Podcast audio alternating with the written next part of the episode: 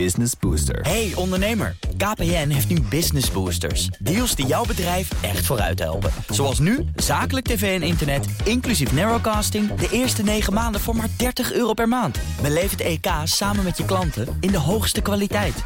Kijk op kpn.com slash businessbooster. Business Booster.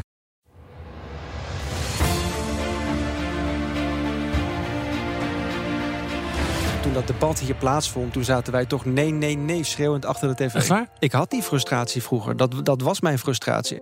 Dit is Project Binnenhof. De politieke podcast van B N R Nieuwsradio. Wat gebeurt er in de wandelgangen als niemand kijkt? Met Laurens Boven en Sofie van Leeuwen.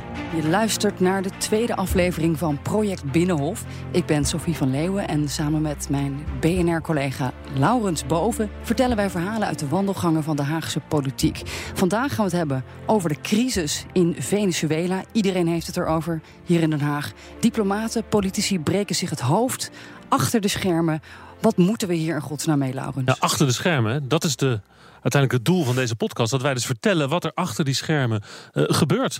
Vandaar dus dat we eigenlijk uh, ja, de man hier in de studio hebben staan... die uh, op het moment vooral achter de schermen bezig is. Uh, Namens D zesenzestig. Namens D zesenzestig. Sjoerd Wiemer Sjoerdsma, de buitenlandwoordvoerder. Welkom. Ex-diplomaat, woordvoerder buitenland. Jij volgt de internationale politiek op de voet en zeker ook Venezuela, toch? Absoluut, absoluut. Um, een uh, hele tijd geleden was er nog nooit een uh, debat over Venezuela geweest in de Tweede Kamer. Maar Venezuela is ons grootste buurland. En ik kan niet nalaten, niet genoeg, uh, dat eigenlijk niet genoeg zeggen... Omdat uh, mensen dat nog wel eens vergeten. Dat mensen denken nog wel eens dat Nederland alleen maar het Europese deel is. Maar ons koninkrijk is ook een Caribisch deel. Ja. En twee jaar geleden trok ik aan de bel. Daar gaan we het zo over hebben, Sjoerd. Uh, eerst even over je naam. Ja. Sjoerd Sjoerdsma, is dat een grap van je ouders? Het is een uh, Friese familietraditie. Mijn, en mijn volledige naam is Sjoerd Wiemer Sjoerdsma. En mijn vader heet Sjoerd Dirk. En mijn grootvader heet weer Wiemer Sjoerdsma. En ik heb die combinatie van die namen gekregen. En dan heet mijn neef weer Dirk Wiemer. En uh, ja, mijn broertje heet weer Maarten, Maarten Dirk. Dus ik zal jullie niet vermoeien met hoe al die kruisbestuivingen van namen tot stand komen. Maar de maar... oudste zoon van de oudste zoon heet altijd Sjoerd. Zo, dat is, dat is de korte samenvatting. Maar er zijn ook weer uitzonderingen op deze regel. Ah. En dat zijn dus Friese roots. Maar je reisde de hele wereld over. Schopte tot diplomaat. Uh, Sudan, Afghanistan, Palestijnse gebieden. Het klinkt alsof jij verslaafd bent aan oorlog, aan conflict. Is dat zo? Ik heb, ik heb nooit uh, op de champagne-postings uh, mogen plaatsnemen, inderdaad. Het waren altijd crisisgebieden. Het was altijd uh, ook een beetje spannend. Sudan was heel erg spannend. Het was net na de genocide in Darfur. Afghanistan was net toen we de missie in, uh, onze, onze militaire missie in Oeruzkan aan het afbouwen waren. En we weer naar Kunduz zouden gaan met een politietrainingsmissie. En ja, in Palestina is, gebeurt eigenlijk altijd wel wat. Maar zelden iets moois. Dus het waren echt, uh, ja, het waren eigenlijk heel spannende jaren. Je ziet eruit als een hele nette jongen. De ideale schoonzoon. Ja, ja, maar ook nette mensen kunnen radicale genen hebben. En wat ik het allermooiste vond was... Heb je radicale genen? Uh, ik, ik ben geen D N A-deskundige, maar volgens mij wel. Uh, maar wat ik het allermooiste vond van die gebieden was... Uh, dat je eigenlijk op pad wordt gestuurd met een ja, opdracht die onmogelijk lijkt. Bijvoorbeeld in Afghanistan. Ja, de Tweede Kamer besloot tot een nieuwe, een nieuwe missie in Afghanistan... en die moest in Kunduz plaatsvinden. Maar er waren allerlei randvoorwaarden. Er werden rode lijnen getrokken in het Afghaanse zand. Die, als je die vanuit de diplomatie bekeek... en ik zat toen in Kabul, een beetje raar overkwamen. Maar die hebben toen in een paar maanden toch in elkaar weten te draaien. En toen konden de jongens en meisjes van de Nederlandse politie... konden daar gaan trainen. Dus je had toen in Afghanistan... frustratie ja. over wat de politiek hier in Den Haag besloot, wat absoluut, de grenzen waren. Absoluut, wij zaten achter de tv debat te volgen. En op zich waren we natuurlijk zeer tevreden over het feit dat Nederland zou blijven in Afghanistan. Want het zou ook uh, heel slecht zijn, denk ik, voor, uh, voor ons bondgenootschap... als we daar als eerste NAVO-land zouden zijn vertrokken. Maar toen dat debat hier plaatsvond en ja, er allerlei voorwaarden op tafel kwamen... en de toenmalige minister van Buitenlandse Zaken, de heer Rosenthal... maar bleef zeggen, ja, dat gaan we doen, ja, dat gaan we doen. Toen zaten wij toch nee, nee, nee, schreeuwend achter de tv. Echt waar? Ja. Schreeuwend? Nou, ik in ieder geval. Ik zal niet van mijn collega's spreken. Je bent toch loyaal als, als diplomaat? Ja, vervolgens gaan we het ook loyaal uitvoeren. Dat is wat, diplo- wat diplomatie is. Je mag best eventjes uh, slikken als je iets moet doen. Maar vervolgens moet je het ook waarmaken. En dat hebben we in het geval van, van Kunduz denk ik heel goed gedaan. We hebben zelfs in dat middeleeuwse zand die randvoorwaarden uh, tot werkelijkheid uh, weten te brengen. Maar dat was niet eenvoudig. Maar gisteren z- zaten jullie in zo'n zaaltje. Zo'n ja. achterkamer in de Tweede Kamer met diplomaten. Ging over uh, consulaten. De commissie was daarbij. Minister mm. Blok. En wat mij opviel, uh, het was een beetje een stel makke schapen. heel erg braaf allemaal. Met name die diplomaten. Nou ja, dit was een debat, uh, dat, ging, dat gaat over iets wat niet meteen op het scherpst van de politieke snede hoeft te worden gevoerd. Ik bedoel, de debatten over M H zeventien, debatten over militaire missies, dan, dan knettert het in de zaal, dan is het spannend. Maar hier gaat het over iets heel wezenlijks, maar wat minder spannends. Namelijk, hoe kan je die dienstverlening voor die één miljoen Nederlanders in het buitenland, hoe kan je die verbeteren? Maar je zei net, Sjoerd, iets heel interessants waar deze podcast eigenlijk over gaat. Hè? Ja. Dat is dat, dat, dat zoeken naar inzicht over wat er binnen de uh, ambtenarij, binnen de politieke partijen gebeurt. Ja. Je zei net dat jullie als diplomaten zaten te schelden achter de televisie als er weer een debat gaande was. Als die buitenlandwoorders van toen dus in die debatten bezig waren waar jij nu zelf in zit. Ja, nu is dat natuurlijk heel anders. Ja, nu, tuurlijk, nu, nu, nu is alleen maar applaus. Maar um, ik heb ook die debatten toen de afgelopen jaren wel gevolgd van de ja. buitenlandcommissie. En het is wel waar wat Sofie zegt. Het zijn hele tamme debatten. De buitenlandwoordvoerders van de partijen, dat die zijn erg gericht op, op, de, op de macht en op consensus en op bijna bewondering van het ministerie. Terwijl als je bijvoorbeeld het vergelijkt met hoe het in de commissie Volksgezondheid uh, eraan toe gaat. Die heette hier een paar jaar geleden, noemden ze die de commissie Kijvende Wijven. Dat is geen fijne naam, maar het zegt wel iets over hoe de sfeer daar was. Totaal anders dan bij Buitenlandse Zaken. Ja, ik denk dat het ook verstandig is om, kijk, om, om een beetje afstand te nemen als je in de commissie Buitenlandse Zaken zit. Omdat, kijk, wij praten elke, elke week over de meest verschrikkelijke crisis. Dus of het nou gaat over wat er in Syrië gebeurt als uh, Assad weer vatenbommen gooit op, op zijn bevolking. Uh, maar ook zoiets als met Venezuela, waar een socialistische volksman, Maduro, zijn land naar de rand van de afgrond heeft gebracht. Kijk, wij kunnen daar van alles van vinden. En het is ook goed dat wij daar iets van vinden. Maar in de kern is de commissie Buitenlandse Zaken toch, en ik hoop dat mijn collega's mij dat vergeven, het is ook een beetje een, een commissie van voetbalcommentatoren. He, wij, wij vinden van alles van wat er op het veld gebeurt. Maar uiteindelijk de invloed die wij hebben op wat er op het veld gebeurt en, en hoezeer er on, naar ons wordt geluisterd, is vrij beperkt. De Tweede Kamer heeft niet zoveel te zeggen. Maar er zijn ook dossiers waar het tegenovergestelde waar is. En ik noemde dat net. Militaire missies, de uitzending van mannen en vrouwen naar gevaarlijke gebieden. Is de zwaarste beslissing die je als parlement kan nemen. Of het volgen van bijvoorbeeld het verschrikkelijke dossier M H zeventien. Ja, daar gaat het er echt om. Dus dan wordt het plotseling wel echt razendsspannend. Maar goed, we hebben het ook over Venezuela vandaag. Ons grootste buurland, zei je al. Ja. Was heel lang een witte vlek in de Nederlandse politiek. En jij hebt dan op een dag gezegd, oké, okay, we gaan een Venezuela-overleg in het leven roepen. We hebben in de archieven gezocht, dit zei je in tweeduizend vijftien. De Tweede Kamer heeft hem echt moeten manen om oog te hebben voor, de, voor Venezuela. Per motie moeten oproepen om met de eilanden om de tafel te gaan zitten. En nu zien we dat het fout gaat in Venezuela. Nu zien we dat Argentinië zich uitspreekt, dat Spanje zich uitspreekt, dat de Verenigde Staten zich uitspreekt. En wij als buurland houden ons muisstil. En ik vind dat niet kunnen. Dat is kritiek op toenmalig minister Koenders van Buitenlandse Zaken. Op welk moment gebeurde dit? Weet nou, je dat nog? N- nou, ik bedoel, tweeduizend vijftien is, uh, is nu, nu meer dan drie jaar geleden. Uh, maar het ging onder andere over uh, de humanitaire noodsituatie die aan ontstaan was in dat land. M- maar ook de wijze waarop onze eilanden, dus de, de, de Nederlandse overzeese, overzeese gebiedsdelen, die, waarvan enkelen op, op slechts vijftien kilometer afstand van Venezuela liggen, dat daar gewoon geen noodscenario's met die eilanden was gemaakt van wat er zou gebeuren als de situatie in Venezuela zou verergeren. Als die economie zou imploderen, als de gebruikelijke handelsrelatie met die eilanden zou eroderen, of als er inderdaad een grote hoeveelheid vluchtelingen zou komen zoals we nu zien, waar destijds al voor werd gewaarschuwd. Ja, want voor de duidelijkheid, dat zijn allemaal dingen die je nu zegt, ja, waar de Tweede Kamer in Den Haag voor verantwoordelijk is. Hè? Dat regelen wij voor de Antillen, zeg ik maar even. Ja, dan moeten we ook weer scherp zijn, omdat sommige eilanden zijn feitelijk gemeenten en andere zijn landen binnen ons koninkrijk. En de landen zijn zelfstandig verantwoordelijk voor bijvoorbeeld hun asielbeleid. Terwijl, nee, maar goed, buitenlandse de zaken, defensie, dat, dat, dat, dat regelen die wij. Besluiten worden hier genomen door jullie. Zo, ja. zo is dat. En daarom was ik zo, ook zo verbolgen destijds dat het vorige kabinet, Koenders, aan de buitenlandse zakenkant, maar Plasterk ook aan de kant van binnenlandse zaken als verantwoordelijke voor die eilanden, ja, daar zo wegwuivend over deed. Eigenlijk deed alsof dat een, een klein probleem was wat wel zal overwaaien, terwijl alles erop wees dat dit, dat dit zou gaan exploderen. En dat je dus ook noodmaatregelen zou moeten treffen. En dat is eigenlijk veel te laat gebeurd. Ja, dat is uit, uitgekomen nu. Hè. Nu gaan we opeens wel iets doen, jaren later. Maar wat gebeurde er toen, weet je, in die commissie? Wat was het grote probleem dan dat op tafel lag voor jullie? Nou, frustratie, irritatie over het feit dat de, van het, vanuit de zijde van het toenmalig kabinet er eigenlijk geen enkel plan lag. Dus men keek naar wat er in Venezuela gebeurt. Men keek naar hoe dat land afgleed. Men zag net als ons, net als wij, want wij hebben natuurlijk ja, feitelijk een slechtere informatiepositie dan zo'n ministerie met duizenden ambtenaren. Maar, maar men wist donders goed dat het nooit goed zou gaan. Maar maatregelen op het gebied van defensie, op het gebied van uh, handel, op het gebied van asielopvang, ho maar. En ja, op een gegeven moment moet je dan met moties, en dat heb ik samen met het C D A ook gedaan, gaan afdwingen dat die maatregelen wel worden genomen. Dat is dan wel veranderd. Is eigenlijk ongelooflijk. En, en heeft, dat, heeft dat effect gehad, dat er nu dus om de zoveel maanden een debat is over Venezuela? Heeft dat het bewustzijn hier veranderd?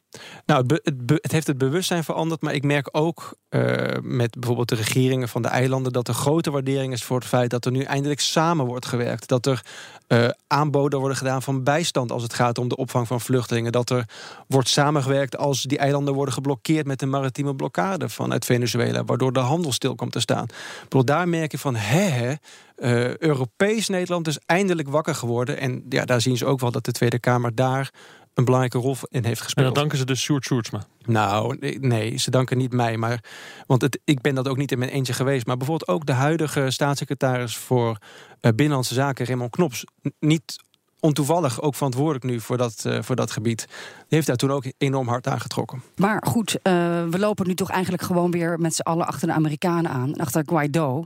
Nederland heeft toch helemaal geen enkel initiatief genomen om uh, iets te ondernemen? Nou ja, ik, ik ben het daar eigenlijk niet helemaal mee eens. Want als je kijkt naar de situatie, en dit is eigenlijk een vraag die, die de S P zou stellen, die Sigrid Kaag uh, graag zou stellen. Zij doet namelijk een beetje alsof ja, Maduro, die overkomt nou een soort van staatsgreep van buitenaf. Terwijl als je daarnaar kijkt, ja, hij heeft al lang een staatsgreep van binnenuit gepleegd. En het Hoge Rechtshof in ballingschap heeft geconcludeerd dat de verkiezing van Maduro in tweeduizend achttien, of de herverkiezing, dat die geen waarde heeft en dat die ook niet erkend kan worden. En dat betekent dat er op dit moment geen president is in Venezuela. Ja, en dan moet je je afvragen, ja, wie is dan het legitieme gezag? En de conclusie uh, van heel veel Europese landen, maar ook andere landen is, ja, het is Guaido. En de conclusie van Hezbollah en Poetin en Erdogan is, ja, het is Maduro. Nou, dan weet ik wel aan welke kant ik wil staan. Ja, even over die erkenning hè, van Guaido. Dat is een to- totale chaos. Ja. Er is verdeeldheid in de E U. Volgens mij zijn er nog honderdvijftig landen die Uh, dat helemaal niet willen erkennen. Hoe gaat het achter de schermen bij jullie, bij D zesenzestig? Is dat dan ruzie? Is dat crisisoverleg? Nee, omdat bij ons was dit een uitgemaakte zaak. Ik bedoel, wij volgen dit, wij volgen dit dossier al zo lang. Dit was geen, dit was geen ingewikkelde beslissing. Dus voor ons was dit niet moeilijk om te bepalen. Het is toch een omstreden beslissing nog steeds? Ik bedoel, je kunt een, een burgeroorlog veroorzaken. Dit kan enorme consequenties hebben. Ook voor Curaçao. Ja, maar degene, de enige persoon, en ik denk dat dat vanochtend in het debat ook heel goed werd gezegd, die hier de hoofdrol speelt, is Maduro. De enige die zijn land, en het is een rijk land, hè, Venezuela, een land met talloze mogelijkheden, maar de enige die zijn land in de afgrond heeft gestort, ja, dat is Maduro nou zelf. En als de consequentie is van zijn ongrondwettelijke acties, dat andere landen Uh, volgens de Venezolaanse grondwet de gekozen parlementsvoorzitter erkennen als interim-president, ja, maar het ligt toch dan vind ik dat wel te billijken. Het ligt iets ingewikkelder, want bedoel, Nederland heeft, is, heeft de gewoonte om staten te erkennen. Ja. Niet de gewoonte om regeringen te erkennen.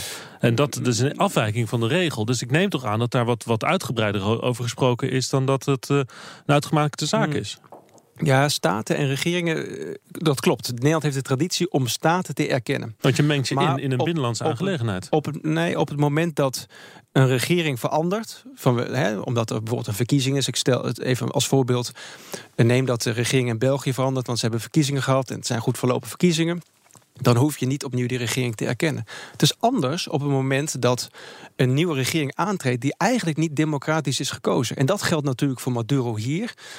Je kan het geen coup noemen, maar het is wel een soort van illegitieme herbenoeming van zichzelf, waardoor er bij Nederland de beslissing weer voor ligt. Ja, wat doen we daar nu mee? Toch gebeurde er iets interessants, want uh, je zegt het was eigenlijk een uitgemaakte zaak. Zo klaar als een klontje dat dit moest gebeuren. Ja, um, ja vier februari. Ja, tegelijkertijd De, de, de, dat was het ene na het andere Europese land wat dat, wat dat dan deed. En wij waren aan het bellen met buitenlandse zaken. Wanneer komt jullie statement? Wanneer komt jullie statement? En dan was het antwoord nee, we wachten op de Duitsers. Eerst moeten de Duitsers wat zeggen en dan pas gaan wij wat zeggen. Ja. En het is ons grootste buurland. Dus kennelijk, um, uh, hoe uitgemaakt was die zaak dan? Hmm. Dat we dus niet zelfstandig dat besluit dan kunnen publiceren. N- nou, Nederland kan dat besluit uh, helemaal zelfstandig publiceren. Nou, dat deden maar, we niet. Maar wat we je wachten zi- op de Duitsers. Ja, dat komt omdat wat je ziet bij de erkenning, dat geldt zowel voor staten overigens als van regeringen, Uh, dan zie je dat uh, Europese lidstaten er echt de voorkeur aan geven om dat gezamenlijk te doen. Om een gezamenlijke positie in te nemen. En het laatste geval daarvan is denk ik tweeduizend zes. Uh, met Montenegro, zeg ik even uit mijn hoofd. Toen, he, toen wachtte ook iedereen op elkaar. Wie gaat dat nou doen? En toen is besloten, we doen dit voortaan gewoon gezamenlijk. En het vervelende is, en, en daar raak je denk ik een uh, terecht punt. Je wil natuurlijk een gezamenlijke Europese positie hebben. En wat je ziet is dat nu de overgrote meerderheid inmiddels Guaido heeft erkend. Maar niet allemaal. En als je als Europese Unie een wereldspeler wil zijn, dan moet je dat besluit gezamenlijk kunnen nemen. Ja, wat Rutte ook zei woensdag in Zurich, hè? Klopt. Hoewel gemeenschappelijk hij... Europees beleid met ja. per meerderheidsbesluit. With Russia, China, India, Turkey, Brazil and many other countries putting their country first. So my key message today is this. The E U needs a reality check.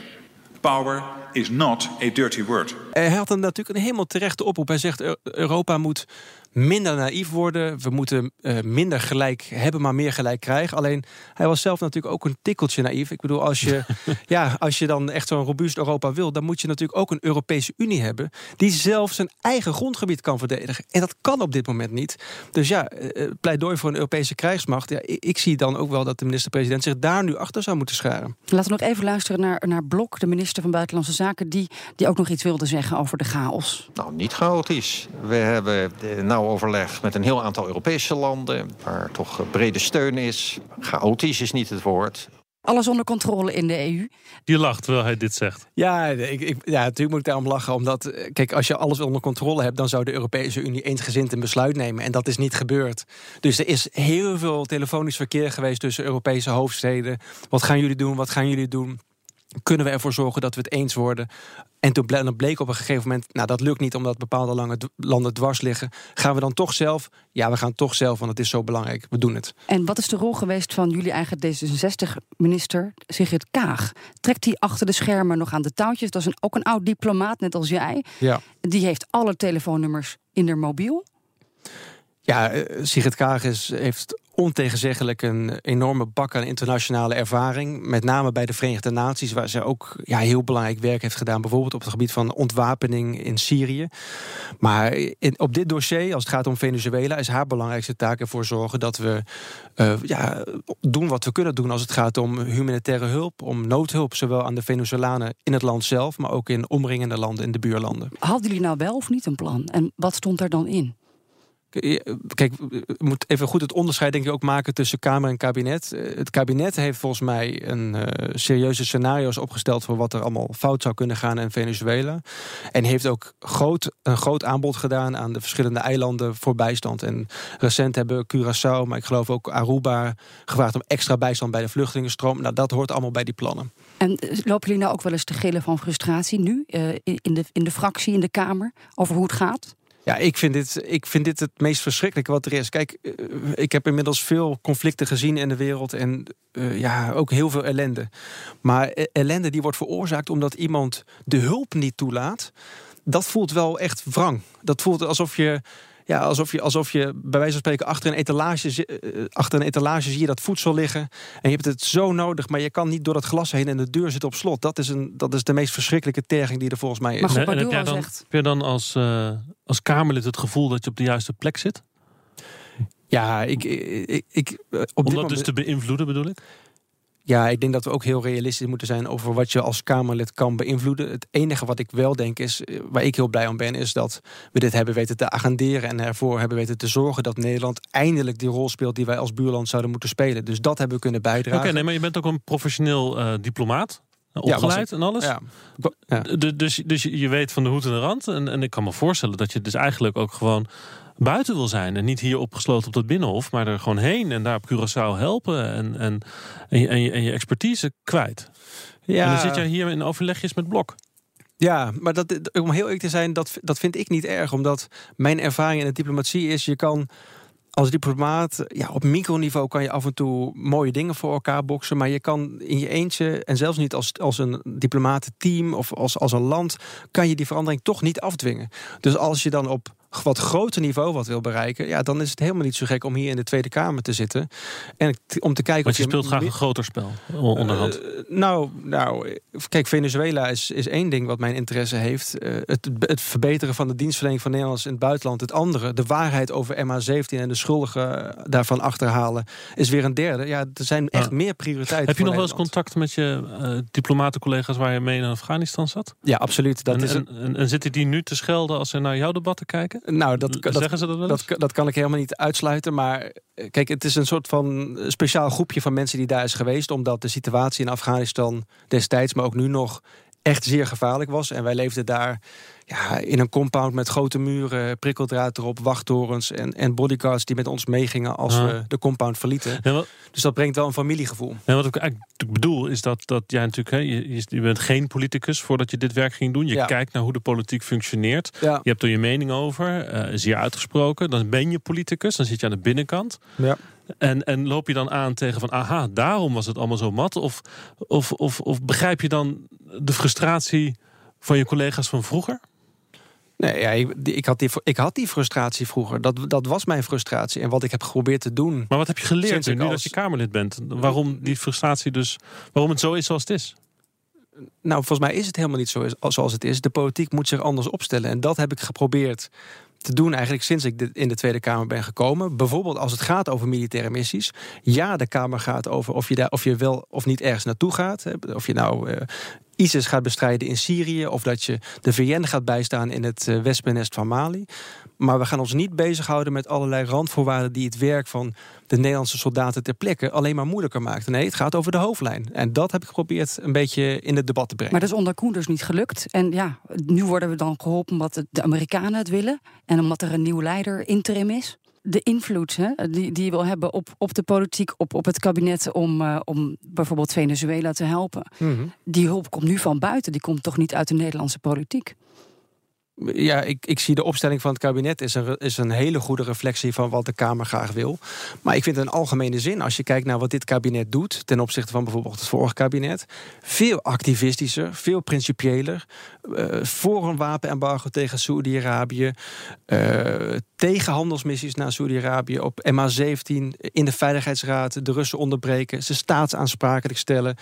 Uh, diplomaten die worden uitgezet van de Russen... omdat ze hier de O P C W uh, proberen te bespioneren. Ja, dat zijn dingen waarvan ik denk van ja, dat is het buitenlandbeleid zoals ik dat graag zie. Echt even stevig en af en toe even van je afbijten. Wat is dan dan veranderd? Ja, de, de, de zijn andere partijen in het kabinet toegetreden. Waar ligt het aan? Want die diplomaten ja. zijn dezelfde, de mensen ja. op de defensie zijn dezelfde. Er zit een dus, diplomaat dus het is... in het kabinet, een oud diplomaat. Meerdere, denk ik. Ja, maar ik denk dat tijdens de formatie uh, zaten Hand en Broeke destijds namens de V V D... en Raymond Knops namens het C D A en Joël Voortwind uh, van de ChristenUnie en ikzelf aan tafel. En ik denk over één ding waren wij het wel echt eens. Wij wilden dat Nederland zijn, ja, zijn, zijn, zijn wijsje kon meezingen op, uh, op, op wereldniveau. Dus meer geld naar het Mensenrechtenfonds, meer geld naar ontwikkelingssamenwerking... meer geld naar defensie... En, en een af... beetje af- assertiever. En een beetje assertiever. Dat is daar besloten. In de formatie is besloten, we nou gaan ja, een andere toon aanslaan. Besloten is een groot woord, denk ik. Maar het was wel echt een gezamenlijk gevoel van er kan gewoon meer. En ik vind dat je dat, nou, dat, je dat ook echt wel goed terugziet. En wie, wie zegt dat dan? Als jullie met die vier mannen daar in het kamertje zitten. Wie, wie zegt dan, wie begint daarmee? Van... Nou, ik, ik zou niet eens meer weten wie dat daar als eerste heeft genoemd. Maar, maar we gaan de Russen pakken als ze komen met spionnen? En dan maken we dat publiek? Ja, nee, want dat kan je niet voor, zulke concrete dingen kan je natuurlijk niet voorzien. Maar wel echt een gevoel van M H zeventien, voelen we dat als een gezamenlijke opdracht? Absoluut, voelen we als een gezamenlijke opdracht. Moeten we iets over opnemen in het regeerakkoord? We moeten ervoor zorgen dat die schuldigen voor de rechtbank komen. Mensenrechten, ja, in deze wereld waarin mensenrechten steeds meer onder druk staan. Je kan niet achteroverleunen. Wat gaan we doen? Heeft de meer, erkenning meer van de nieuwe interim-president in Venezuela daar ook mee te maken? Met deze nieuwe koers? Nou, nee. Ja, kijk, ik denk dat we niet moeten overschatten hoe, zeg maar, hoe lang zo'n formatie doorloopt. Hij heeft lang geduurd, maar dat betekent niet dat alles wat nu door een kabinet besloten wordt destijds was bedacht of, of bekokstoofd. Nee, maar het gaat om de houding. Maar de houding van wij willen, wij willen een rol spelen en wij willen ja, geen, geen dictators faciliteren. Ja, die houding die, die komt mede daaruit voort. Maar toch, om dat punt nog even af te maken. Want ja. het is wel interessant. Het vorige kabinet... Ja. was V V D Partij van de Arbeid, het huidige kabinet... daar zit de V V D weer in. Hmm. En het is weer een, een, het is een V V D-minister. Ja. Dus wie was... Dat is toch bijzonder dat een kabinet waar nou, de dominante partij, de V V D, in beide kabinetten dus zo'n andere toon kan aanslaan. Ja, dat heeft natuurlijk ook te maken met verschillende persoonlijkheden, maar het heeft ook wel te maken met het feit, en, en dat is voortschrijdend inzicht, de wereld om ons heen is ook wel radicaal veranderd in de afgelopen zes, zeven jaar. Het, het, het, het is niet meer zoals het was aan het begin. Of lag het aan de Partij van de Arbeid dat dat duiven zijn? Nou, nee, ja, ze zijn geen, het zijn geen duiven. En over het algemeen hebben ze dezelfde buitenlandidealen als ik. Alleen, en toen zaten ze niet... Hè, we zitten nu in een vierpartijenkabinet met ChristenUnie en het C D A. Dat brengt, maakt ook dat de verhoudingen wat minder één op één zijn. En dat er wat meer ruimte is voor ja, dit soort, dit soort signalen. En de PvdA stond misschien nog een beetje aan de kant van Chavez. Ook al was hij al dood. Nou, ik denk echt dat, dat die positie is, is echt voorbehouden aan de S P. Volgens mij is de PvdA hier redelijk realistisch geweest. Ja. Mm. Ja, maar Roemer is daar naartoe geweest, heeft zich daar uitgebreid laten fotograferen. Ja, Harry van Bommel was nog trots op de, uh, de teruglopende inkomensverschillen toen het land al in de afgrond lag. Ja, de, daar hebben ze toch een beetje de oogkleppen op gehad, denk ik. Nog één dingetje over die formatie. Waarom is ja. nou Sigrid Kaag geen minister van Buitenlandse Zaken geworden? De baan die Blok nu heeft. Is dat Weet ook daar dat? besloten met die vier mannen in nee, het kamertje? Nee, nee. Wij gingen, wij gingen alleen over hoe ziet dat beleid eruit. Kijk, en aan de hoofdtafel, uh, maar dat is ook helemaal geen, dat is eigenlijk ook helemaal geen nieuws, maar waar de, waar de, de partijleiders aan tafel zaten en hun secondanten, daar is natuurlijk gesproken over wie krijgt welke post. En D zesenzestig had toen de post B U H A, Buitenlandse Handel, en O S, ontwikkelingssamenwerking. Ja, daar hadden we een uitstekende kandidaat voor. Zij is echt, denk ik, ook de beste kandidaat die, uh, die ja, op tafel... Ja, maar jullie hadden ook een uitstekende kandidaat om minister van Buitenlandse Zaken te worden. Meerdere kandidaten, en je, absoluut. Je hebt natuurlijk ook alle commentaren hier in dit gebouw gehoord. Van, hé, hey, dat had toch andersom gekund? Uh, ik moet, ja, dat, uiteraard heb ik dat commentaar gehoord. En ik snap ook wel waar het vandaan komt. In die zin dat zij een enorme staat van dienst heeft. En, en jullie zeiden dat ook al, natuurlijk een telefoon waarin al die contacten staan. Maar wat ik wel mooi vond van de start van dit kabinet was... Uh, dat zij bracht die internationale ervaring mee. Zij bracht die diplomatieke houding mee. En bijvoorbeeld de toenmalige minister Zijlstra bracht een uitstekend gevoel mee voor de, voor de politieke verhouding hier op het Binnenhof. En dat is echt wel een, dat, is een, dat maakt dat een leuk duo. En dat maar, betekent, maakt ook dat je effectief kan opereren. Maar is Kaag de echte minister van Buitenlandse Zaken van Nederland? Of is dat te veel gezegd? Nee, er is maar één minister van Buitenlandse Zaken en dat is Stef Blok. En is dat een baan die je zelf ambieert? Nee, dat is geen baan die ik zelf ambieer. Mijn, mijn grote droom, uh, misschien in tegenstelling tot sommige van mijn collega's, is om in dit parlement te zitten, om volksvertegenwoordiger te zijn, om uit te spreken wat ik wil, waar ik van droom, waar mijn partij voor staat, en om die debatten aan te gaan. En dat is, ja, dit is niet een tussenstation, dit is een, en ook hopelijk ook overigens geen eindstation, maar het is wel echt, ja, mijn droom geweest voor heel lang. En ik had ook niet gedacht dat in tweeduizend twaalf uh, dit überhaupt ging gebeuren. Ja, want hoe oud ben je nu eigenlijk? Ik ben zevenendertig. En dan heb je nog een mooie carrière te gaan. Ja, of... dat, dat hoop ik. Dat zou mooi zijn. Maar trailseeker, als trailseeker in die commissie buitenland... is toch een beetje saai? Nee, ik moet echt zeggen... Um, ik doe ook terreur en economische zaken... en ik ben campagneleider geweest bij de Tweede Kamerverkiezing. Ik, ik, kom niet te, ik heb geen tekort aan adrenaline. Ik heb ook geen tekort aan spanning in het Binnenhof. En wat ik niet mis... Ik bedoel, dat was uh, altijd wel uh, bijzonder in Afghanistan... Uh, maar ook niet altijd leuk. Ik, ik mis niet die fysieke onveiligheid. Ik bedoel, we gingen daar af en toe nog wel eens uit eten in een restaurantje. En uh, toen ik hier uh, drie kwart jaar zat, werd dat weer opgeblazen. En was iedereen die daar zat, uh, en de, inclusief de eigenaar en de kok die ik kende, die was dood. En dat mis ik eigenlijk geen seconde. Uh, af en toe mis ik natuurlijk wel het prachtige weer in het buitenland of het, het lekkere eten. Maar gewoon het werk hier, uh, al die mooie dingen waar ik me mee bezig mag houden, dat is uh, de grootste beloning die ik me kan wensen. En dan had ik nog één vraag over het blauwe Brexit-Pinot-monster. Ja. Op het bureau van minister Blok van Buitenlandse Zaken. Ja. Zat jij daarin? Nee, ik dacht vooral van welke arme stagiair hebben ze daar nou ingeduwd. Maar, maar, maar ik zag op, ook, ook op internet nog uh, dat er grappen waren... maar dat, uh, dat Halbe Zijlstra toch nog een interne functie had gevonden en zo. Het was volgens mij voer voor heel veel uh, grappen. Het heeft volgens mij ook wel de B B C gehaald...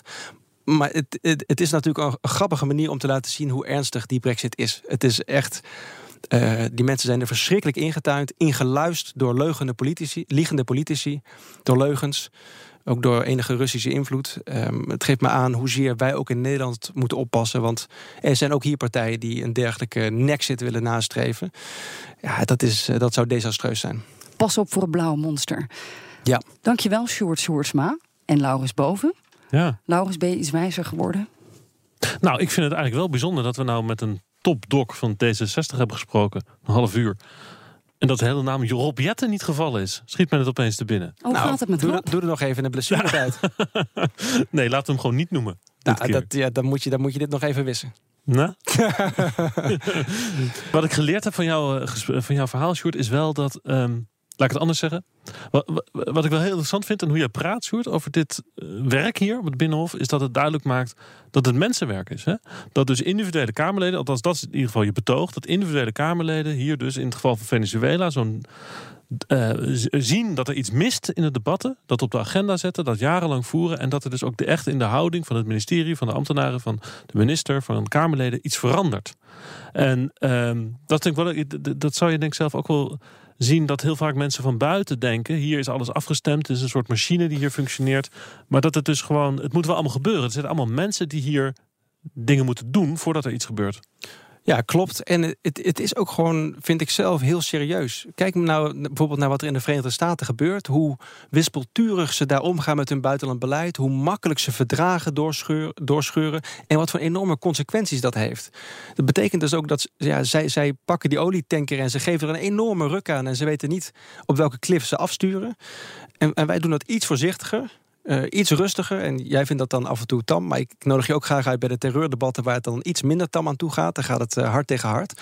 Maar uh, ja, dat is inderdaad mensenwerk om dat in goede banen te leiden en te doen op een manier dat dit middelgrote Nederland op dat grote wereldtoneel wel de idealen kan bereiken die we willen bereiken. En daar moet je dus keihard voor vechten. Elke dag knokken, absoluut. Knokken in Den Haag. En uh, als je ook wilt meepraten over Uh, het Binnenhof ideeën hebt, dan mail je ons op den haag apenstaartje b n r punt n l. En twitteren kan ook. Ja, at B N R Politiek, geloof ik. En we hebben ook Instagram, we hebben Facebook. Allemaal dankzij onze stagiair, Thomas Korver, die regelt dat. Kijk, dit is de tweede aflevering. Volg je jezelf al? Nee, dankjewel en uh, graag tot volgende week.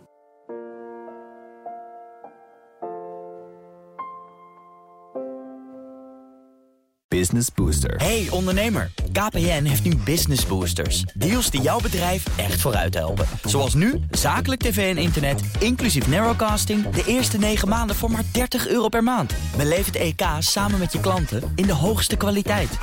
Kijk op k p n punt com slash business booster. Business Booster.